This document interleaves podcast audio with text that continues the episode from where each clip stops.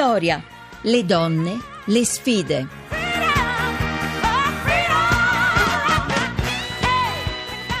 Bentornate, bentornati da Maria Teresa Lamberti, siamo nella seconda parte, ultima di Vittoria per questa settimana, e noi diamo subito il benvenuto a Valeria Palermi, direttrice di D di Repubblica.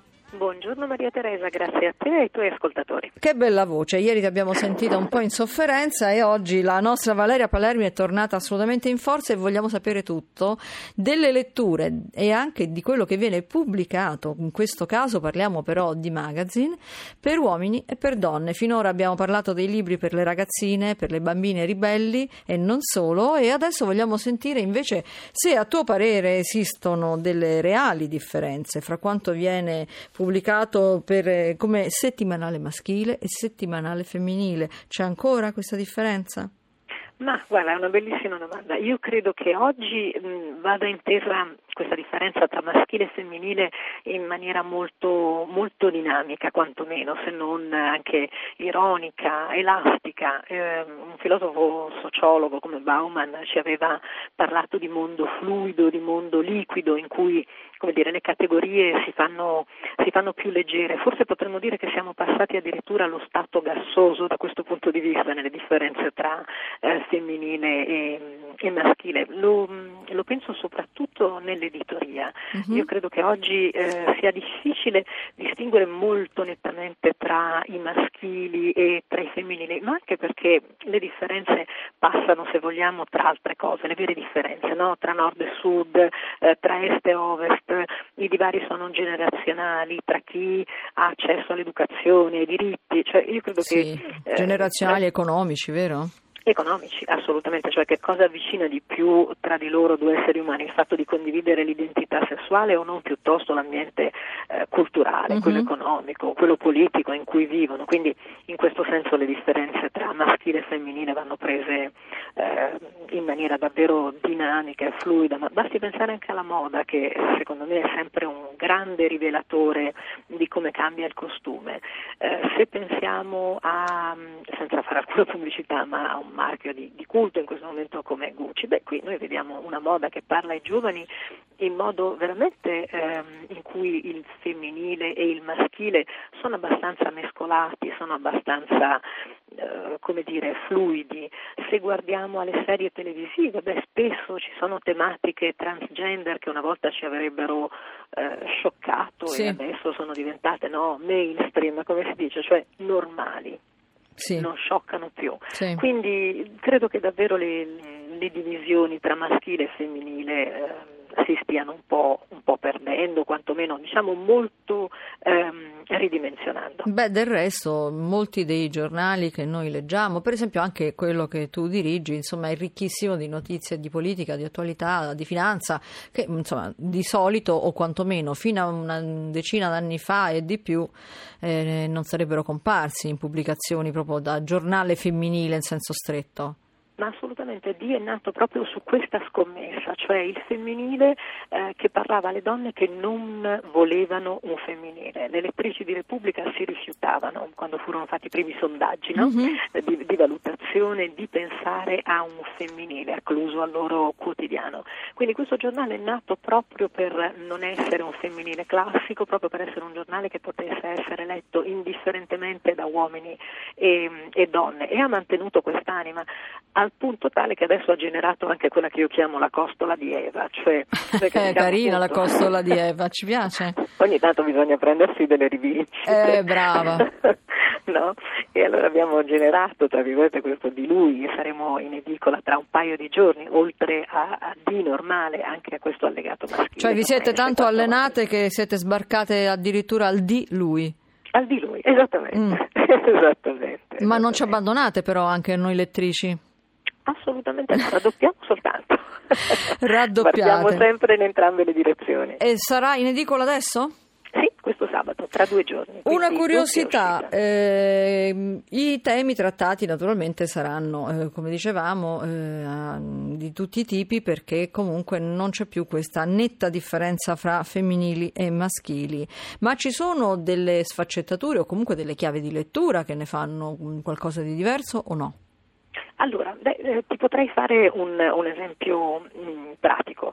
Eh, voglio parlarti di un tema, visto che stiamo giocando su questo maschile e femminile, eh, voglio parlarti di un tema che tradizionalmente è considerato per esempio molto femminile, cioè? eh, in questo caso ne ho scelto uno davvero molto light di, del nostro di lui, eh, lo yoga. Lo yoga viene ritenuto, soprattutto in Occidente, una disciplina praticata soltanto da donne, sì. E effettivamente eh, i dati sono quelli, tre praticanti su quattro sono donne, e chi ha un pochino di pratica si sarà anche accorto che infatti spesso nei luoghi dove lo si pratica ci sono, non so, venti donne e due uomini, e infatti ci si rivolge al femminile anche quando ci sono due uomini. No, contrariamente alle regole mm-hmm. antiche della grammatica. Eh, le regole eh, si cambiano, anche quelle della grammatica. Si, eh. si cambiano plasticamente, per cui facciamo tutte Shirshasana, anche se ci sono due maschietti, niente, vengono assimilati. Eh, però parliamo dello yoga, del fatto che gli uomini ci stanno entrando, perché noi donne invadiamo degli ambiti maschili, ma gli uomini stanno facendo la stessa cosa. Ecco, no? è, un no, esempio, una... è un esempio interessante. Grazie. Valeria Palermi, ci risentiremo la prossima volta, grazie di essere stata con noi questa settimana. Grazie a voi. Prima di salutarci, sapete bene che mi raggiunge sempre Maria Grazia Putini per aprire questo spazio di attualità su argomenti legati al culturale, al curioso, agli eventi che ci sono in giro. Maria Grazia, portaci da qualche parte e facci distrarre. Sì, andiamo, andiamo a Verona. Parlando di tempo libero, parlavo di tempo libero però ancora una volta dal punto di vista femminile, perché è questo quello che, eh, che, che ci interessa. A Verona, nei prossimi giorni, undici e dodici marzo, si svolge Model Expo, un appuntamento annuale per tutti gli appassionati di modellismo. Eccolo, un, un appuntamento in genere riservato ai, ai signori, ai ragazzi, ai maschi, insomma, e invece non è del tutto vero. Noi al telefono abbiamo Elena Amadini, che è vice direttore commerciale di Verona Fiere. Buonasera. È vero che esiste un modellismo tipicamente femminile?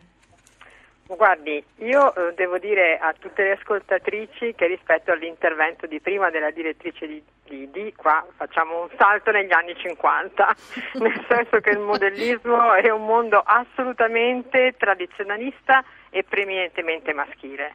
C'è comunque una nicchia femminile mh, dedicata e curata in particolar modo dalle donne, che è quella, guarda caso, delle Dolls House, cioè le case di bambola di stampo prettamente vittoriano, perché oggi sono quelle che ancora si fanno. La regina Vittoria era una grande appassionata e collezionista, che però risalgono ancora al millecinquecento e che nascevano da una parte per celebrare i fasti della borghesia mercantile che si arricchiva e quindi rifaceva in miniatura le sue case, dall'altra avevano proprio lo scopo di educare le bambine a essere un domani eh, le, eh, num, le, le dee, diciamo, della casa, cioè quelle che comunque curavano la casa, erano uno strumento per corsi di economia domestica. Questo oggi è quello che c'è nel modellismo femminile. Nel modellismo invece più tradizionale, quello dei trenini, quello delle navi, quello dei soldati, eccetera, la presenza femminile è obiettivamente molto molto scarsa, il che è curioso perché poi le technicalities richieste alla fine sono le stesse,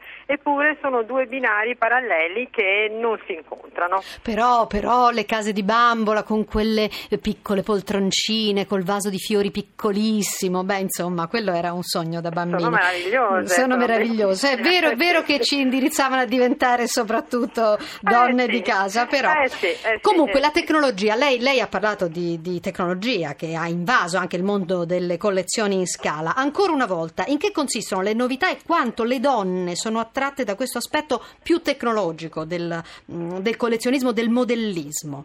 Ma guardi, la, la parte tecnologica del modellismo eh, naturalmente adesso sta entrando per quanto riguarda il mondo dei droni, il mondo del volo, di queste cose qui, e qui ancora la presenza femminile non è che sia particolarmente forte. C'è però un aspetto di questo mondo più ampio del gioco che poi viene anche rappresentato nella nostra fiera, che è quello dei videogiochi e dei games, dove invece lì sì che la presenza femminile la fa da padrone e fa la differenza, perché noi se pensiamo soltanto al personaggio che tutti conosciamo evidentemente di Lara Croft, che è stata la prima eroina dei, videogio- dei videogiochi di Tomb Raider, lì abbiamo veramente una presenza femminile che è diventata un'icona, che ha subito anche una trasformazione nel corso del tempo, perché è nata come eroina super sexy, donna forte, algida, che uccide anche per divertimento, da una mente maschile e da un disegnatore che per errore, ma poi l'errore rimase, le fece il seno centocinquanta volte per cento più grande del normale. Vabbè, gli uomini lasciarono così perché gli uomini... era super sexy, proprio nata. Certo, certo, gli uomini,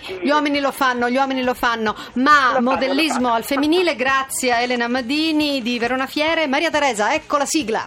Sì, siamo ai saluti, vi ricordo che potete comunque scrivere a vittoria chiocciola rai punto it e risentire il programma in podcast su vittoria punto rai punto it. La linea alla G R uno Economia, condotto da Stefano Marcucci. Vittoria è a cura di Maria Teresa Lamberti, hanno lavorato alla puntata Laura Rizzo e Luca Torrisi in redazione, l'organizzazione di Rita Mari, la regia di Massimo Quaglio, il tecnico Alessandro Rosi. Vi aspetto lunedì, lunedì alle diciassette circa dopo il giornale radio. Buona serata, buon weekend da Maria Teresa Lamberti.